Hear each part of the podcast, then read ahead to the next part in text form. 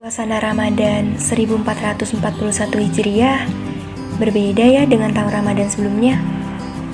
Berawal dari sholat tarawih, kita udah diperkenankan untuk sholat berjamaah di rumah karena pandemi virus corona. Tapi tetap bersyukur kan?